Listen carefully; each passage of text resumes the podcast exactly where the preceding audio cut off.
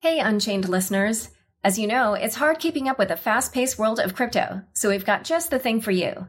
Subscribe to our free Unchained daily newsletter at unchainedcrypto.substack.com. You'll get the latest crypto news and original articles from our reporters, as well as summaries of other happenings and bullet points, plus our meme of the day, all curated and written by our amazing team. It's still your no hype resource for all things crypto, just in newsletter form. Sign up at unchainedcrypto.substack.com. Again, the URL is unchainedcrypto.substack.com. Hi, everyone. Welcome to Unconfirmed, the podcast that reveals how the marquee names in crypto are reacting to the week's top headlines and gets the inside scoop on what they see on the horizon. I'm your host, Laura Shin. I've rolled out a new feature on Unconfirmed, a weekly news recap. This summer, I conducted a survey to find out what you listeners wanted, and a number of you said you'd be interested in a weekly news recap on the show. So now I've added a few minutes onto every episode of Unconfirmed where I go over the big news stories that week. So today, after I close out with my guest, be sure to stick around for my week in crypto recap. Now onto the show.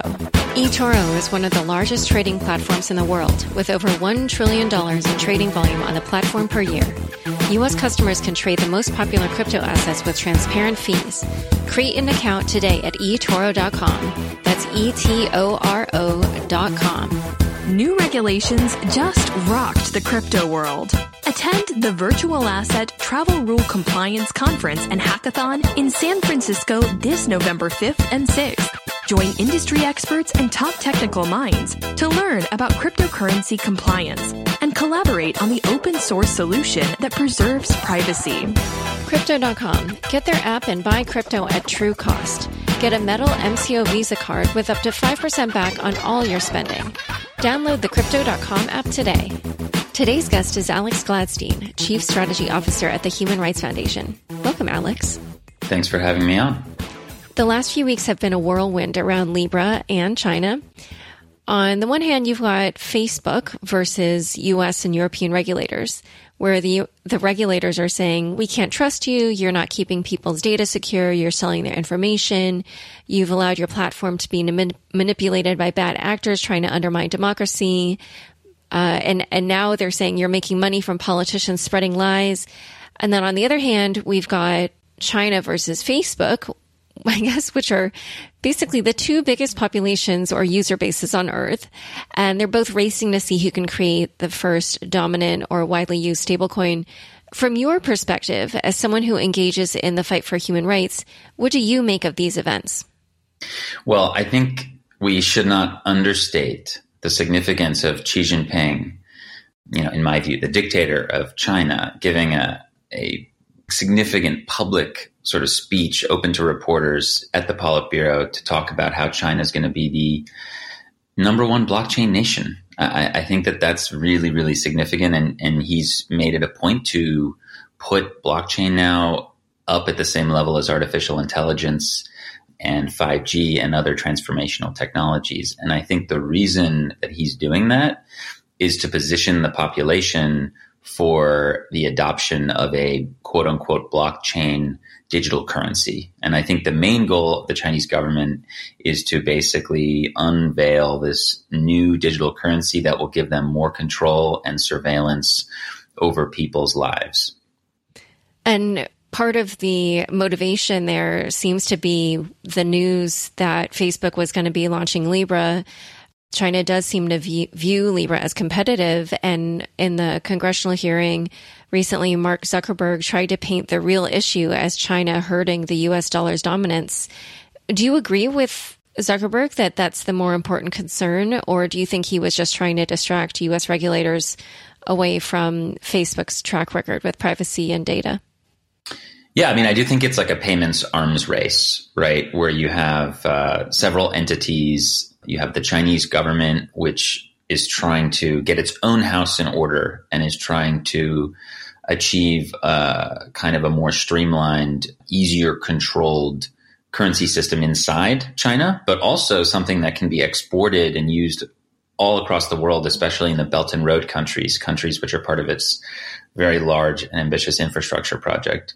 Um, you know, at the same time, you have Facebook with, as you mentioned, its billions of users, really trying to seize the opportunity to create its own payment platform that it would control autonomously uh, from governments. And I think that even though Zuckerberg's trying to paint the picture that Facebook would be like the American alternative, I think they're very much a, kind of a third option in terms of uh, China versus the United States versus Facebook. Um, I think the United States is is still going to be dominant and sovereign financially. You know, for the near future, the dollar is obviously the world's most trusted currency. It remains so. Um, so you're going to have advancements with the dollar. You're going to have advancements with Libra, which may, of course, be based on a basket of different assets um, and will be much more global. And then you're going to have the Chinese digital yuan. Yeah. So let's talk about that digital yuan a bit more. China already has Alipay and WeChat Pay, so a lot of its payments already are digital. So if it does, or when it releases this digital yuan, how do you see that affecting human rights in China? Right. So the transition from uh, basically mostly cash society in China 20, 30 years, you know, 30 years ago, 20 years ago, 15 years ago to what is now today a society where most transactions in China on a daily basis are digital is really significant and helpful for the police state because it allows the government to go to companies like Tencent and Alibaba that make platforms like WeChat and get user information. And it allows them to more tightly control society. According to data from uh, the end of 2018, um, a little bit more than half of all daily transactions in China take place on uh, social media apps like WeChat, Alipay. About another quarter take place on uh, through credit traditional sort of debit credit cards, and then another quarter are still paper metal cash. Right. So what you're going to see is the uh, cash start to continue or rather continue to disappear. So by the end of next year, I think you, you're going to see a total dominance of like the social media companies in terms of daily transactions. But the government is not satisfied with that because if let's say I'm a user and I have a WeChat account, the government still has to go to Tencent to like get my records, right? There's like that intermediary, which is kind of annoying, but they want like omniscient real time surveillance. So what they're trying to basically do is create a currency that will give them immediate access to all transactions without having to go through a third party. So they're trying to create like base money. Uh, the actual currency itself will be issued and minted by the Central Bank of China, uh, sold to companies like Tencent, Alibaba, and the commercial banks, distributed to customers. But the central bankers will have insight directly into every single transaction. This is like the dictator's dream, and it's something that they are actually trying to implement. And it would be very different than the existing system, which again is largely digital already, in that it gives them direct control and access and oversight over every transaction. And that's a big difference. And so, from your work in human rights, I know that you have a lot of information on the uh, censorship and other kind of oppressive activities of the Chinese Communist Party. So, I know, you know, a lot of these details on how the new Chinese digital yuan are still forthcoming, but it just, uh, you know, if you were to think a little bit about kind of China's history and track record, where do you think they could go with this new system? Well, think about it. I mean, the data I quoted earlier about a quarter of transactions still sort of being cash based um, probably doesn't include a lot of black market activity as well. So you've still got significant cash, uh, significant cash economy in China. Now, if you want to buy a political book that's illegal or that criticizes the Communist Party, or you want to buy a substance that's banned, or you want to move your money abroad, or you want to do anything that the government does not permit, you're going to have to take your money that, you know, in your account and withdraw it into cash to do so. So you can imagine how excited the government would be to get rid of cash and make it that much harder for you to do anything that they don't want you to do, right? So in this dream reality that they're cooking up, which may come as soon as next month, where they start to unroll this like digital cash, this digital yuan that they have total control over. Let's say you live in a city that where this is totally taken over, where like everybody only uses this digital cash where there's no more paper or metal money. If you want to do something like buy Bitcoin or whatever, buy marijuana or buy a book that criticizes the government. I mean, how are you going to do that? It, it makes it a lot more difficult. So th- this is certainly something that would really increase their ability to control the population. Um, and it's terrifying from a civil liberties point of view. I mean, as I think a lot of um, folks on your show have noted over the years, uh, cash is important for financial privacy. Um, cash is important to protect against like both surveillance capitalism and Orwellian surveillance. When I give you a note and pay for something, um, no one else needs to know about that. There's no record. When I buy something from you with a paper note, you don't know what my name is, where I come from, what my home address is, what my whole digital identity stack is. You just don't know, right? So cash is really important in that aspect. And the Chinese government wants to like sort of destroy that and create a cash that's even more surveillable than than anything that's come before it. So I'm I'm short term, medium term. I would be very worried about this.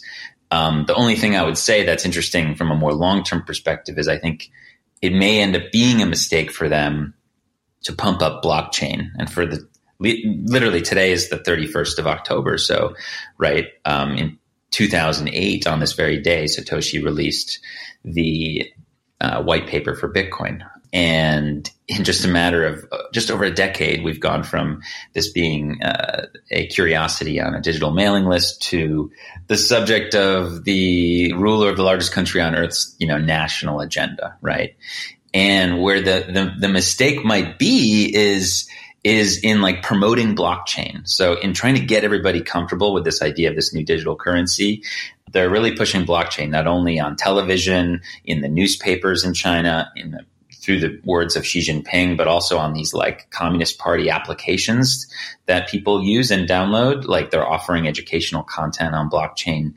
And for me, I just think it's a matter of time before curious minds start to learn about Bitcoin. And I think that there's already like some knowledge about Bitcoin in China, and it'll just be very difficult to prevent the population from learning about it, especially in a near future where look, they may unroll this digital currency, this digital yuan. It may work. It may, it may, it may technically work. It may, it may be the substrate for the future economy there.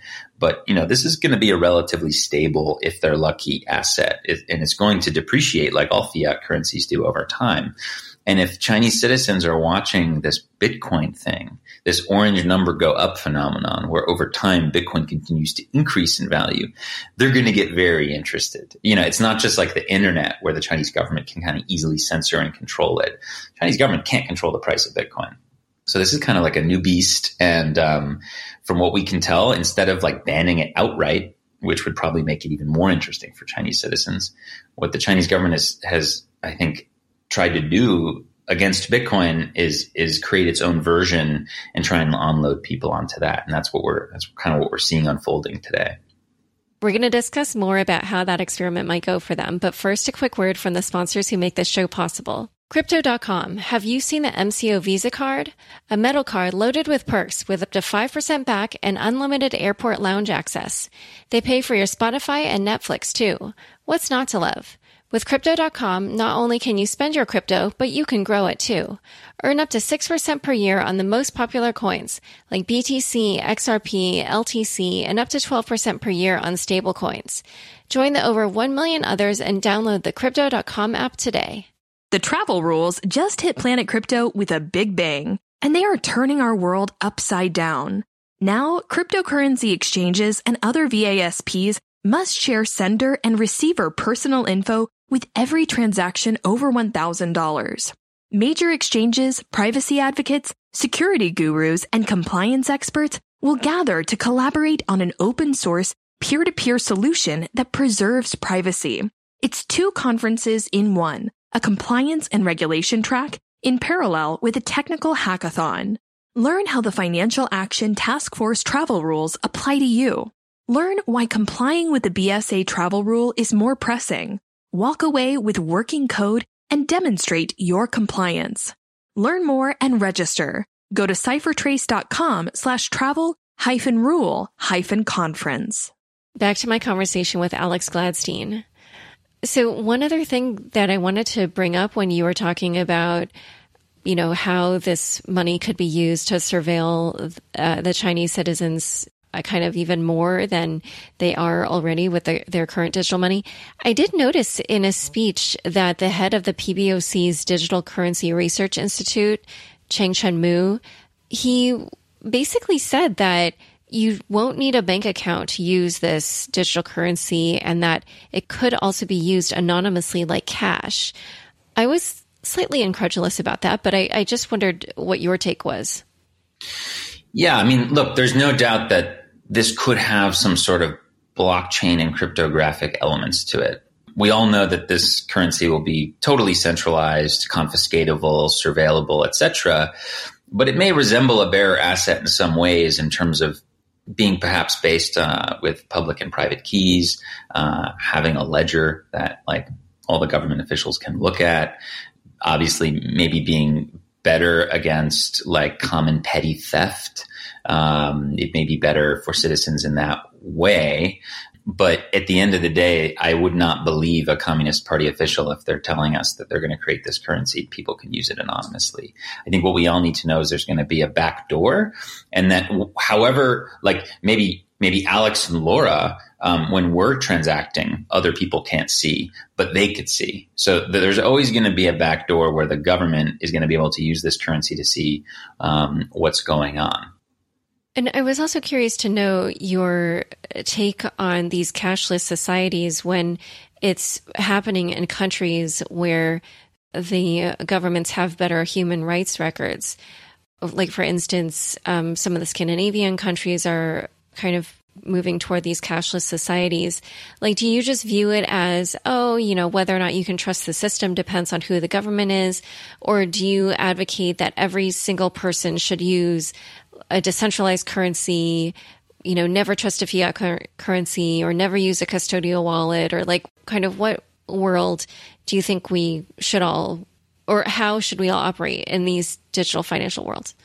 Yeah, I think we have to be realistic. Um, but my main my main thesis is that in a in a all digital economy, or if we want to call it a cashless economy, we're going to need a digital uh, electronic asset that approximates the features of cash that help protect our liberties and privacy. So we're going to want a digital equivalent of cash. I personally believe that's Bitcoin, and I believe that the way that Satoshi solved this dilemma of being able to process a transaction between one party and another without a middleman is so revolutionary. And that's kind of like what gives us the foundation for building uh, a, a, global payment network uh, that protects privacy. All third parties are privacy holes. So we're talking about Bitcoin as like kind of like the base money for a global payment network. Perhaps it's something like Lightning, for example, where people can do payments without having a third party in the middle um, I think that gives us some hope and some inspiration that we that we can keep the idea of cash alive in a digital society. I think it's something really important that we have to work towards, but we should also just be kind of like realistic and understand that this tech is just not quite there yet. Um, so in the meantime, we should be advocates for cash. Don't like I think all people who favor Bitcoin, for example, should also favor cash and, and advocate for it. So there's a lot of like cashless uh, activity happening in terms of like lo- your local cafe may go cashless or you know a particular company may stop accepting cash. I mean i think challenging that is is a good stopgap to allow the the bitcoin tech to like get to where it needs to be. Because because we're not we're just not there yet for the majority of the world's population to be using this thing. I mean nowhere really close.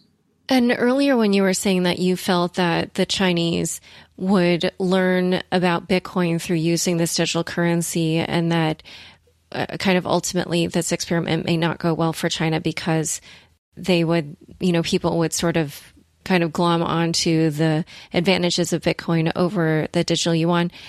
I wonder though, obviously we've seen in recent weeks, especially around Hong Kong or recent months, that you know, there was this period previously where I think people thought, oh, China will open up and the population will, you know, start to be more open to democracy and, you know, uh, capitalism will kind of increase the flow of information and that will sort of open things up. But actually, it's, it really has not turned out that way. And so do you really think that people will someday down the road, you know, not just take the party line and start thinking a little bit differently from what they're told? Well, and I mean, I would say, yeah, I would say that. Why do you think the Hong Kongers are, are resisting? right, Because they right. have that they taste of live, freedom. They don't right? live in an environment where they're being fed propaganda all the time. There's a little bit more of a free press. It's being cracked down on in Hong Kong as well with this whole thing about the booksellers there. But, but anyway, Mm-hmm. beyond that, at least Hong Kongers have much, much, much more access to information than everyday people in China do. Absolutely. No, I mean, look, the way I would look at it is, is the following. Um, the reason I think it could be a blunder for Xi Jinping is because Bitcoin's ability to separate money from state by creating this parallel economy um, represents probably one of the only things that could actually damage his his his ability to turn China into this like totalitarian dystopia. Um, and I think we can look at an example for the audience of the story and the plot from The Matrix, right? So the protagonist Neo was given a choice by Morpheus to take the blue pill and stay in his known world of comfort and safety, right? Or he could take the red pill and risk going down the rabbit hole. I would say the digital yuan is like the blue pill. And there are many people who are fine with the blue pill, perhaps even the majority, and they're happy to comply by the rules and they don't, they're probably not going to want to risk their comfortable, convenient lives by doing anything that could put their status quo in jeopardy. But there's a lot of neos in the world, and there's a lot of people who are going to want to take the Bitcoin red pill, especially when it's not possible to censor, when it's hard to track, and when its value is increasing year by year against a digital yuan that may work well, but whose value may struggle. So this is why I think that unintentionally, this whole blockchain education piece, which the Chinese Communist Party is pushing really hard right now, in order to get the like population kind of comfortable with the idea of like a new kind of money, it may end up being one big Trojan horse for Bitcoin. So this is kind of my my general um, working thesis for for kind of the medium to long term future. But again, short term, I'm I'm pretty terrified because I think that this this uh, digital currency that they're building is going to give them so much more insight into the daily activities of their citizens. Yeah, yeah, I'm worried about uh, some of the populations that are already oppressed there. Um, one thing, uh, so we're going to go slightly over time, but I just wanted to ask one more question, which is that I feel like we're seeing this linking between freedom of speech and financial freedom, where um, obviously we saw in recent weeks Facebook was taking a lot of flack over allowing political ads that have blatant lies on them. And Mark Zuckerberg then gave this speech saying that that was free speech. Um, and then when he, you know, had his congressional testimony, he, uh, you know, was kind of saying like Libra is this counterweight against this Chinese digital currency. And then obviously in Hong Kong, uh, we have the opposite where, um, or not in Hong Kong, but, uh, some of the issues around Hong Kong where the NBA or, uh, you know, that video game player who uh, was playing a, an active, uh, a Blizzard Blizzard star, Entertainment yes. video. Yeah. Where they kind of like censored or, um, or, yeah, just tried to like not not offend the Chinese for financial reasons, basically. Um, so I wondered what you thought about the linkage of the, those two things, and if you thought that that would sort of continue, and and whether or not there is a link. Yeah, look, I mean, I think we have to understand that most companies are going to bend the knee to China for mercantilist reasons, which is which is unfortunate. But watching it. Watching organizations like the NBA. We're watching Blizzard. Um, all kinds of fashion companies. Uh, we're watching uh, airline companies. We're watching even Apple removing the Taiwan flag emoji, uh, you know, from users in East Asia. We're watching all the large companies kind of start to buckle. So um, I, I think that the general like perspective of the Trump administration and also Facebook that like this is a problem and a threat and like we need to protect American interests is actually probably like a very helpful and reasonable position to have.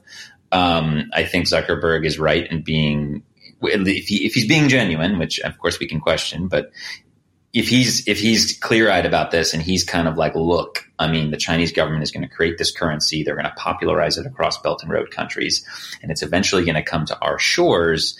Then yes, I, I think he's reasonable in wanting to create an alternative that's at least more America aligned. And I think we need to like be open minded about that because uh, this this censorable, surveillable Chinese currency is not going to just be the reality for Chinese people. It, will living in China in the mainland. It'll it'll be something that that gets spread far and wide. Yeah, yeah, I was wondering about that because already we're seeing that they're using money to spread Chinese values outside their borders or Chinese Communist Party values. I don't know if they're Chinese values. Well, imagine imagine like a company like Starbucks or Walmart. I mean, all it takes is them to start going into agreement, and you've already seen Tencent has huge offices here in the United States. Um, you can already start to use like WeChat Pay in various places.